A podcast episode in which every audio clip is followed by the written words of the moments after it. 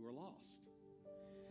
And in our current culture, so much attack is coming against the very message that I'm going to share today.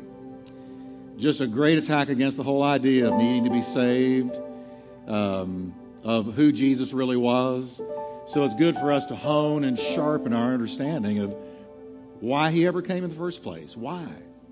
Seeking to save what was lost. Now I'm going to jump into a story here of a guy in 2 Kings chapter 5 named Naaman. And let's read what it says. Now, Naaman was commander of the army of the king of Syria. Now, listen to the biographical sketch the Bible gives of him. He was a great man in the sight of his master and highly regarded.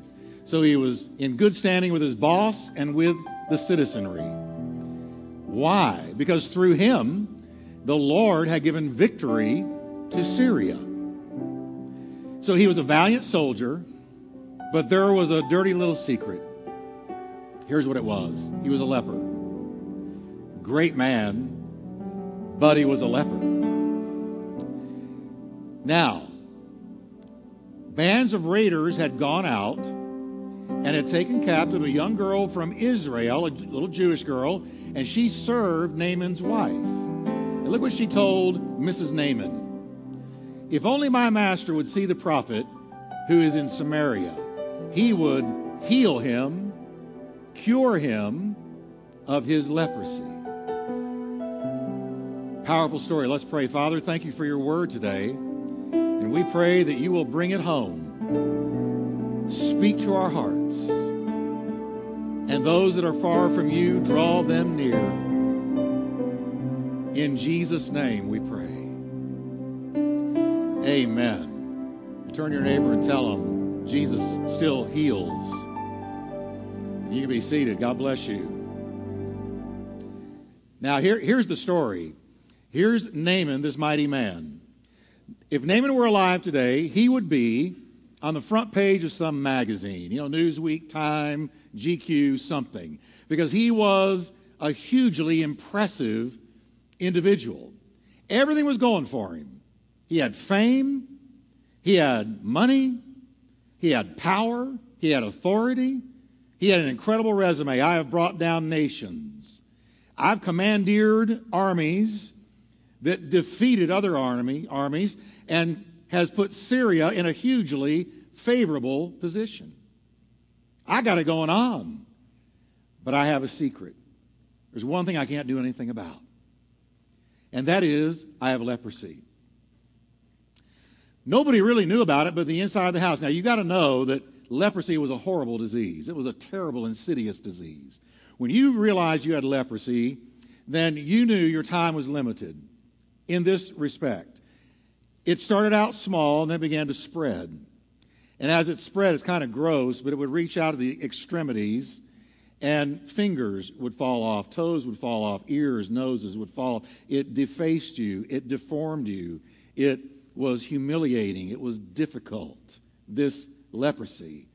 Uh, it, it was insidious in that it kept on going and kept on going until finally you can't hide it. You couldn't hide what was going on. For a while, you can put clothes over it and nobody knows, and, and you can keep your little secret for a while, but it's sort of like when you got a problem that you can't fix. Could be a marital problem, family problem, problem with kids. You try to cover it up, you try to hide it, but eventually it becomes known because it grows, it worsens.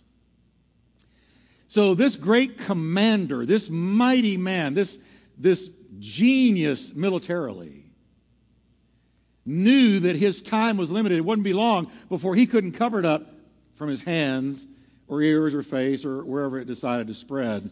So there was a desperation seething underneath the household of Naaman.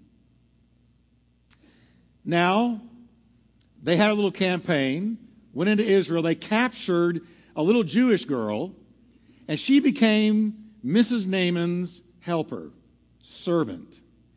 Now, she knew something. She knew there was somebody in Israel who was a type of Christ, Elisha, the prophet, who had been mentored by Elijah. Elisha was a miracle worker. Uh, all kinds of miraculous things were done through his hands. He was known for being a man of God. He was a type of Christ. Just like David was a type of Christ, Elijah was a type of Christ. Uh, many people in the Old Testament were types and shadows of that which was to come in its fullness in Jesus Christ. And Elisha was one of them. And this little servant girl knew that if Naaman could only get to Elisha, he could and would be healed. So she goes through this whole thing uh, that many of you go through. Do I say anything? I'm in the household. I know the dirty little family secret. I know what's going on, and I know there's an insidious thing afoot in this family. But, but what do I do?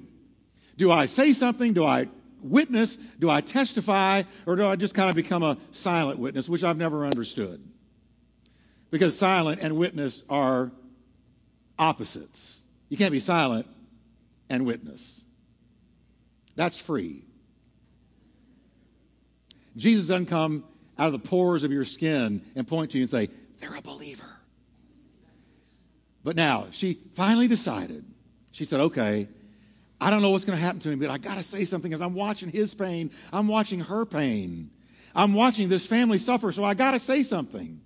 So she takes Mrs. Naaman aside and says, Listen, there's a man in Israel. There is a prophet in Israel. And if, if he can just get to him, he will be healed. Well, Mrs. Naaman ran straight to Naaman and said, Here's what she just told me. And when he heard it, faith was ignited in his heart. It says faith comes by hearing the word of God. She brought a testimony that ignited faith in Naaman's heart. Now you got to understand, Naaman was a total pagan. They worshiped idols, they had temples to idolatry. The whole nation was steeped in idolatry. They knew nothing of the true God, nothing of the God of Israel. They were totally, completely ignorant of it. And yet, when he hears this testimony, faith is ignited in his heart that maybe something can be done. So he goes straight to the king of Syria, tells him what he just heard, and the king of Syria said, Hey, I don't want to lose you. You're my greatest commander. If this is true, if something can happen, then you've got my blessing. And he wrote a letter to the king of Israel for Naaman to take with him. And he sent a great entourage of people with Naaman, and off they went from Syria all the way to Israel, all the way to Jerusalem. And they went and said, Where does this guy Elisha live? They found out the house, and they went knocking. Now, when he got to Elisha's door, his hope, his faith received a huge blow. Huge blow. It says in verse 10, here's what happened Elisha sent a man to him, a servant. Elisha didn't go to the door himself. He sent a man saying, he, he opened the door and looked at Naaman and said, Go and wash in the Jordan River and dip down seven times and your flesh will be made well, and you will be clean. Now, Naaman hears this, and he wanted to say, Say what? What? I came to be healed. And you're telling me to go down to some muddy, cold river and look like an idiot, dipping down and getting back up seven different times? Are you kidding? Are you making fun of me? Are you joking? Is this a joke? Do you know who you're talking to? I am Naaman, greatest commander in Syria.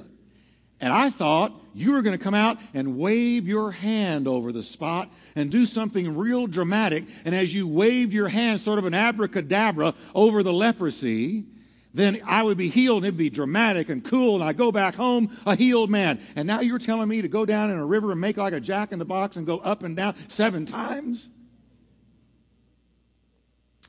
To him, it sounded like the height of idiocy, stupidity, crazy. You've got to be kidding me. This isn't what he expected at all. Now, his problem is easy to see, and his problem is our problem oftentimes when it comes to God and when God gives us a solution to something that we can't fix. Here's, here was his problem he resented God's solution. He stumbled over God's solution. He couldn't comprehend or understand God's solution. Go to the Jordan and dip seven times. Now, you got to understand the Jordan was a river sort of on the other side of the tracks. That's the way it was viewed, especially by this guy. The Jordan was muddy, sluggish, clay colored, and cold. Not to mention, it was in a foreign land. And he said, Here was his problem. He said, Why can't I go to the river of my choice? Why can't I go to the rivers of Damascus? If, if I got to do this silly thing, dipping down once, twice, thrice, four times, five, if I've got to go through all of that, can't I do it in a more respectable river? If I'm going to look like a fool, let me look like a fool in my own hometown. Here's what he said. He said to this servant, Are not the rivers of Damascus better than all the waters of Israel? Could I not wash in them and be clean? So he turned away in a huff, and I mean, he went away angry. Now, if you knew about the rivers of Damascus, here's what you would have known they were beautiful. They were clear, serene, cool, gushing, the perfection of a river. One of them was even called the River of Gold. Those are the rivers he liked. He said, Man, if I'm going to do this, I'm going to do it in a river of gold. I'm not going to do it in the Jordan. Come on. It shouldn't matter which river I choose, as long as my intentions are good. It shouldn't matter what river I want to go into. If it'll work in the Jordan, why won't it work over in the rivers of Damascus? So it's easy to understand why Naaman initially had a real problem with this. Here was, here was his thought. Here's what he was, if he could have talked to you and me, here's what he would have said I've got a better idea. I've got a better way. I have a better solution. I know better than you. Now, I know I came to you, Elisha, for the healing, and I appreciate your wisdom. But I want to take what you told me and I want to do it in my way, not in the way you have told me. Now, I want you to listen very carefully. He would have fit in our culture right now because he was being pluralistic. You know what I mean by that? That means we believe in our culture now that any old way will do as long as our intentions are good. We really don't care how uh, we believe that God doesn't care how we come to Him as long as we come to Him with a, with a sincere heart. We want to be able to pick our river, essentially. And we say, I've got a better idea, a better way, a better solution. He was saying to Elisha, I want you to heal me, but I want you to do it my way. Not this way, my way. He almost missed his healing because he was so set on doing it his way. He almost missed his healing. And that's why a lot of people don't get saved. You know why? They don't like God's solution. The Jordan in the Old Testament represents the cross in the New Testament. The Jordan was where he didn't want to go. I'm going to talk about it more in just a moment, but he didn't want to go to the Jordan.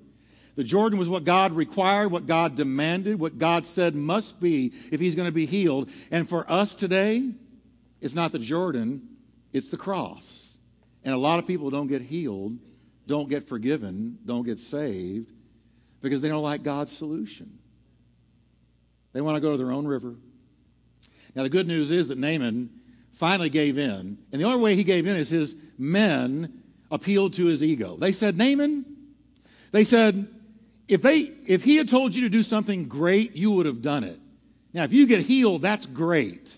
So, as soon as Naaman began to believe that he was going to do something great by getting healed, he went down to the Jordan River. And I've often thought of what it must have been like when he was, I don't know how, he, I think he walked out into that water very carefully, very tepidly. He could not, but here's what he was saying to himself I can't believe it's come to this. I can't believe in front of all my men, in front of all these people who are lined along the shore, I'm stepping down into this muddy, cold Jordan River. And not only that, but I've got to go down and up seven times with everybody watching. Down he went once. Now listen, every time he went down, his pride died with it. Every time he went down, he gave up his pride once, twice, thrice nothing, four times nothing, five times nothing. I believe after he came down, came up the sixth time, I think you could have heard a pin drop on a shag carpet. I think everybody was watching what's going to happen when he comes up the seventh time. And let me just show you what the Bible says happened. So Naaman went down into the Jordan River seven times as the man of God had told him. And after the seventh time, his flesh was made as well as the flesh of a little baby. He was clean. Isn't that powerful? And here's, here's the cool thing not only was he healed physically, but his soul was saved. It goes on to tell us then Naaman returned to the man of God with all of those who were with him. He came and stood in front of Elisha and listen to what he said See now, I know that there is no God in all the earth but in Israel. See, our salvation is not a hope so, maybe so, perhaps so thing. It's a know so. Now I know there's no other God but the God that I've encountered in Israel through his prophet. Now, let me bring this home to us today. Because you know, the Bible says that all these stories, these historical events were written so that we in the new covenant could learn from them. So, what does God want us to learn from this? First of all, the leprosy that Naaman had is always portrayed in the Bible as an illustration of sin. Leprosy is always a picture, a metaphor of sin in the Bible.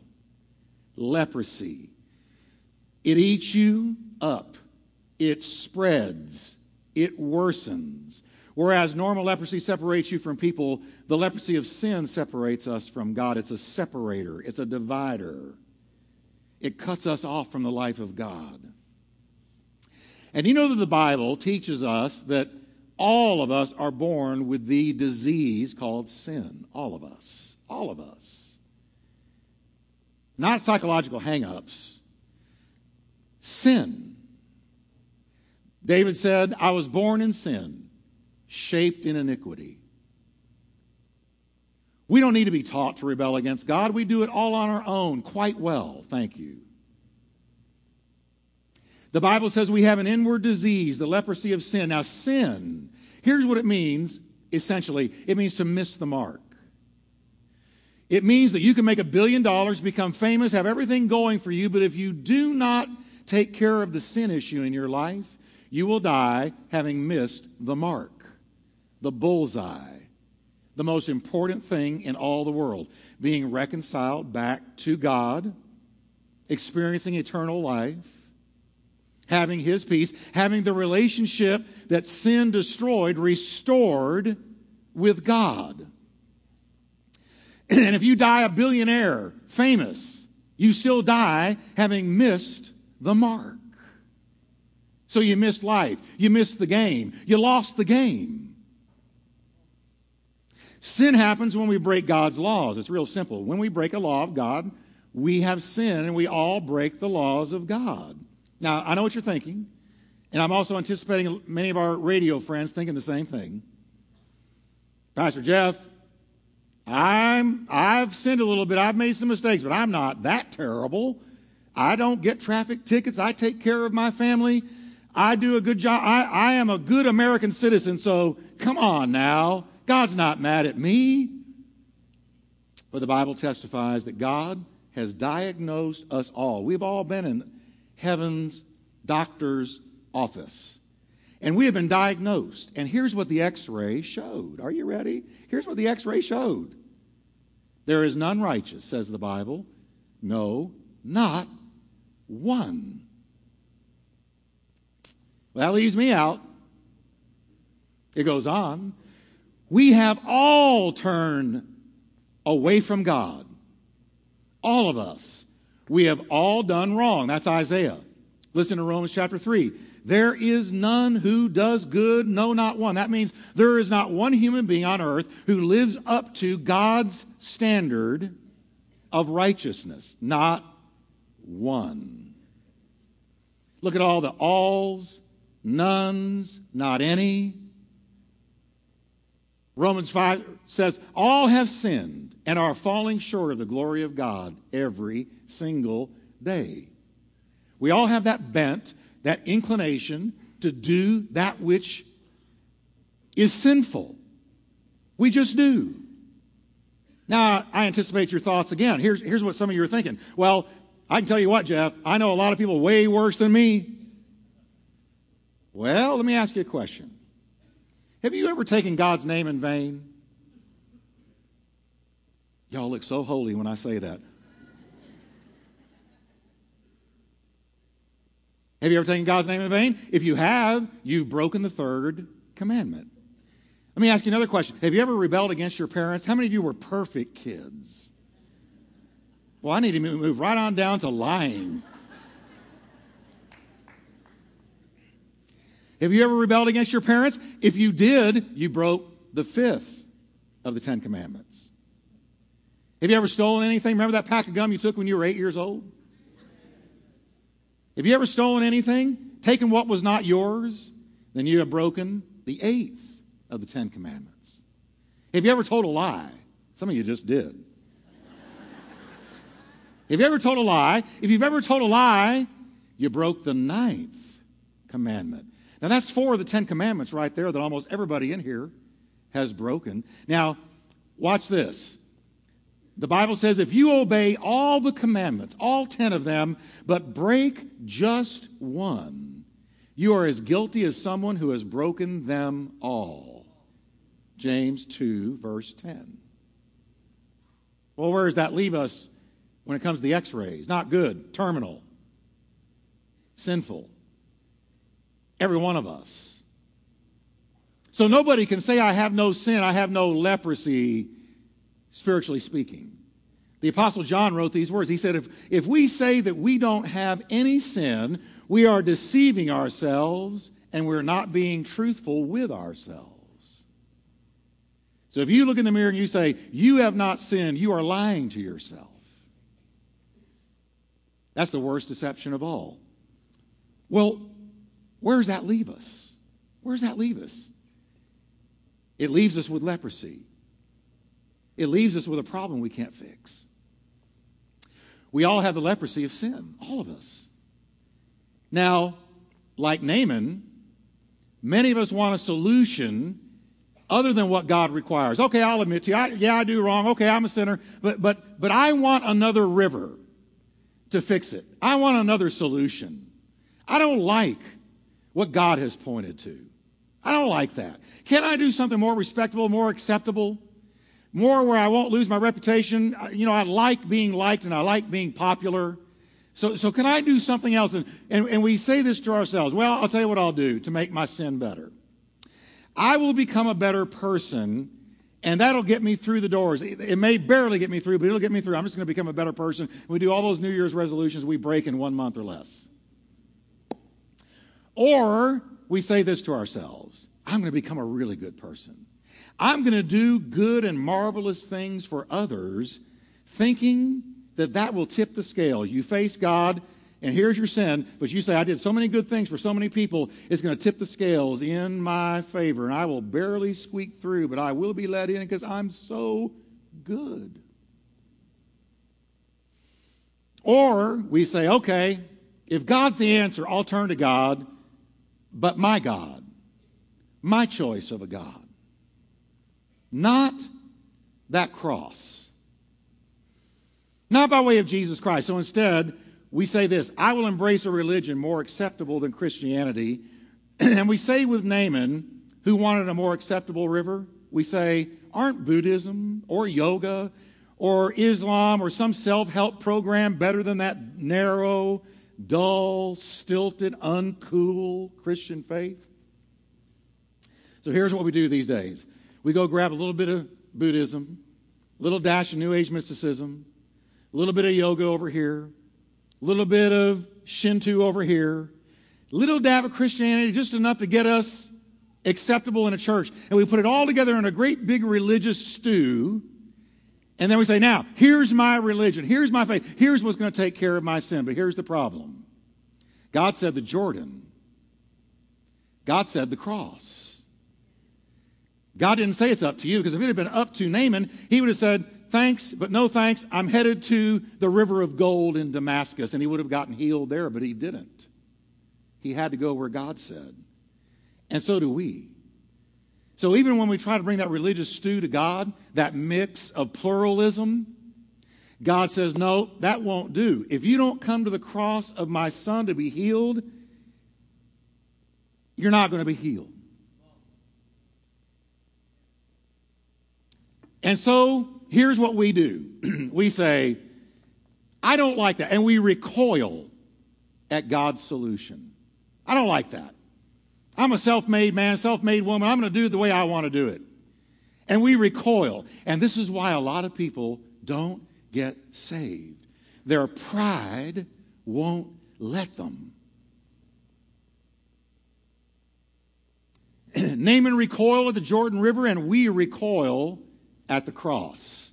But listen to what the Bible says about the cross. Listen to the, the scripture's testimony about the cross. The message of the cross is foolishness to those who are headed for destruction. When I tell you that the cross can wash away the leprosy of your sin, you have the same reaction that Naaman did when he said, What do you mean dip in the Jordan River seven times? How stupid, how ridiculous is that? It was foolishness to him until he did it. and the cross is foolishness to the intellectual mind. We say, how could there be an answer in my going to a cross where a man died 2,100 years ago? How could that do anything for me? What is that? A bunch of hocus pocus? What is that? What are you talking about? That's stupid, crazy, silly. Give me a psychological solution. Give me Freud. Give me Jung. Here's why we avoid the cross. Here's why we really do avoid it it takes humility to go there. Naaman wanted a more respectable river, one that he could step into with his pride intact. He wanted a more respectable river. He didn't want to humble himself at all. He was a proud man, and his outer pride, his, his, the pride he had over himself, was as bad as the leprosy that was on his body. It's humbling to go to an old, blood-stained cross. How could that be the answer? Isn't a cross something people just wear around their necks or on a bracelet? Or you go get married and there's a cross hanging around somewhere? Or there's crosses on churches and yeah, yeah, that's religion. What is this about a cross? What is it about the cross? The cross is a real historical event. It was the defining moment of all of history. According to Scripture, that's where the Savior died and his innocent blood was spilled, and that's the only answer to get rid of the leprosy. There isn't anything else, according to Scripture and according to the testimony of millions upon millions and hundreds of millions more throughout history, and about the, and it's the testimony of the words, the very words of Jesus himself. God so loved the world he gave his only begotten Son on that cross, that whoever believes on him would not perish in their leprosy, but experience eternal life.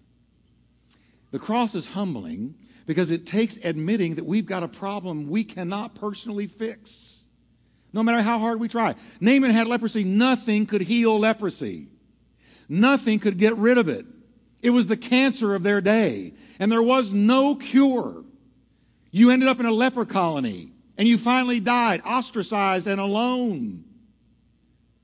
There was no answer. And we have the leprosy of sin. And guess what? Nothing can take away our sin but an act of God. Nothing. You can't wash your sin away. You can't think it away. You can't deny it away. You can't debate it away. You can't argue it away. It's there. And it will not go anywhere unless God takes care of it. And that's why this story is in the Old Testament to show us that it took a miracle of God to get rid of this man's leprosy. And it only happened when he went to the place God said and did it the way God said it. And when he did, he was a rescued, healed man. We can fix a flat tire, we can fix a financial problem, we can fix a broken window, but we cannot fix our sin problem, and to admit that is difficult. But listen, the Bible says no one else can save us. No one. Indeed, we can be saved only by the power of the one named Jesus and not by any other person, means, or way. Isn't that something? Now, that's either true or it's not. You say, well, Pastor, what if that's not true? What if it is? People don't like the cross because it takes humility to go there, and they don't like the cross because it's uncomfortable. You know why? Because at the cross, we're handed the x rays of God's diagnosis. And you open up that x ray file that God gives you at the foot of the cross, and here's what it says terminal, sinful, undone, lost, in need of a Savior. That's what you have to admit at the foot of the cross. That's the diagnosis. So at the cross, we're forced to face ourselves, the truth of our condition, and the price that a bleeding Savior paid so that we could be forgiven. You've got to admit that at the cross. You know, if you notice when you drove up, we, we have a cross that we've put into the, the yard out here on one of those mounds, and it's right on the service road. And we put it there because when we raise enough money, we get to the place we're going to totally redo the outside of this building. And we've got a beautiful 50 foot stone cross that's going to go straight up the middle where you can see it from the highway and see it from. But until then, we wanted to cross somewhere. I don't go with these churches that say, oh, don't put religious artifacts anywhere in your building lest you offend the lost. And I want to say, what? Because when you look at the cross, it says Savior, Jesus. It, it, it, we immediately think of Him. So we put it out there. Now, here's what we've seen we have seen truckers and individuals in cars pull up, get out, walk up to that cross, bow down, and pray. We've seen them do it.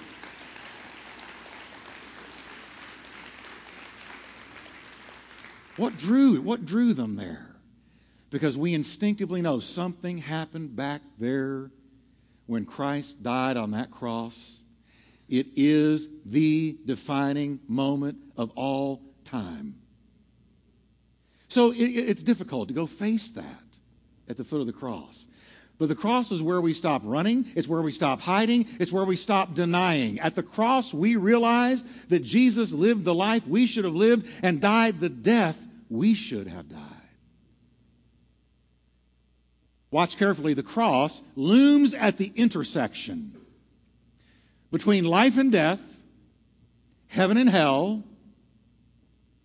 blind in sight, where you will spend eternity. The cross looms right there.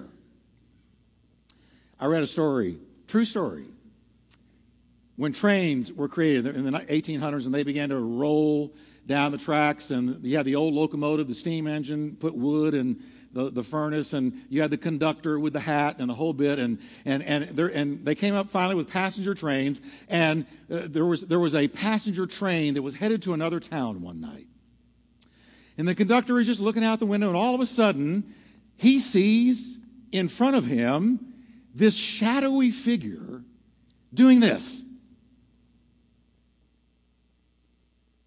Waving its arms. He leans down and looks through. Yes, I do see that. He thought, I better stop. He pulls the train to a stop. Gets out, walks down the tracks looking for this shadowy figure, and just a few year, yards down, sees the bridge was out.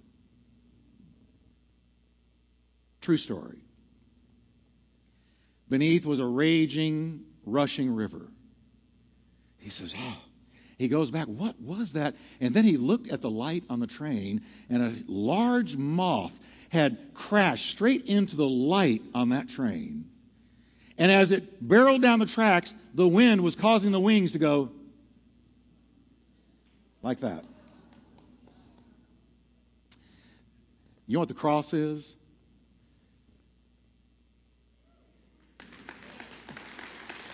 That's the cross. The cross stands at the intersection between you and eternity. And if you die, according to Christ, if you die without Him, the bridge is out.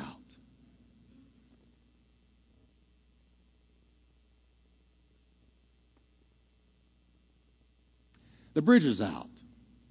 So thank God for the cross. What a powerful cross. What a mighty cross. What a beautiful cross. Though, yes, it is old, rugged, blood stained, and goes back 2,100 years, there is where you find yourself because there is where you find the God who made you. At the cross. At the cross, where I first saw the light. And all of my sins were rolled away. Naaman went to the Jordan and was healed. And when we go to the cross, we're healed, really healed, truly healed. No band aid, really healed. One last thing about Naaman, and I want to close. Naaman made the craziest request of Elisha after he was healed. And I read this and I, I had to really think about this because it was a crazy request. He goes to Elisha after he's been healed and after he's declared his faith in the God of Israel, and he says, Elisha, please give me two mule loads of earth to take back with me. For from now on, I will never again offer any burnt offerings or sacrifices to any other God except the Lord. What was that about? I'm going to go back to Syria and I'm taking two loads of dirt with me. What was that about? Here's what he was saying. He was saying, My conversion is so real to me. I have experienced salvation and healing from the God of Israel. So I'm going to take some of the soil from Israel. I'm not going to move my family to Israel and camp there and never tell anybody about what happened to me, but I'm going back to Syria, which is a picture of the world, and Israel is a picture of the kingdom of God for illustration's sake. He said, I'm going to take soil from the kingdom of God where I've experienced my salvation. I'm going to take it back to my hometown and I'm going, every time my king bows to worship an idol, I'm going to spread the soil of Israel and I'm going to kneel on that. And I will never again worship an idol, but I will always identify with the God who saved me in Israel. And that's what we're to do.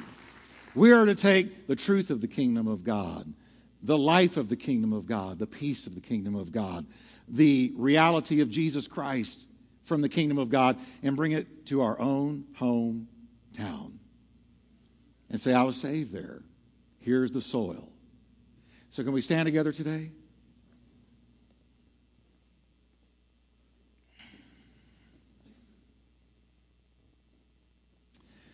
And I'm going to ask you just to bow with me just for a moment of prayer. I so appreciate your attentiveness today.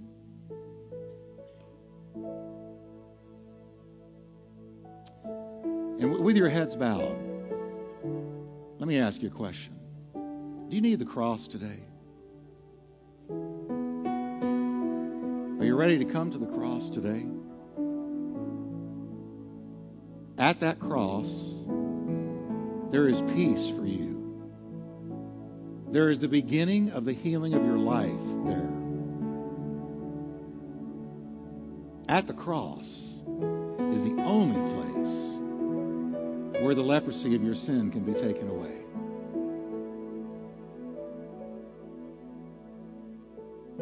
If you've never been there, you have to go there if you're going to be forgiven in the eyes of God and if you're going to experience the joy of peace with Him. Maybe there is a, a, leprosy of some kind of a sin in your life, a habit, something that, like leprosy, is just eating you away. It's causing you to be distanced from loved ones, it's affecting your whole life. I'm telling you, the cross is your answer. And you can go there today. So while our heads are bowed, let me just ask a simple question. If you can say, you know, Jeff, I do, I need the cross. I need the cross today. I see your hands. Just raise them right where you are. I need that cross today. God bless you, many of you. Keep them up. I need the cross today. tell you what I want us to do. I want you to forget about everybody in this place. No one in here matters but you and God. And that cross He offers. If you raise your hand, I want you to do something. Want you to slip out from where you are and I want you to come and stand right here in front of me. I want to pray with you here. And don't let pride keep you. Naaman went down to that Jordan with everybody looking, but you know what? Nobody's looking. We're all bowed in prayer. But I want you to come now. Come quickly. Take advantage of this opportunity. Start walking and come to the cross. Come to the cross of Christ. We're going to pray right here. You come now. Don't wait. Don't hesitate. Don't get in your car and go down the highway without taking advantage of the ability to come to the cross of Christ right now. And we're going to sing very gently and quietly as you come. We're going to wait for you.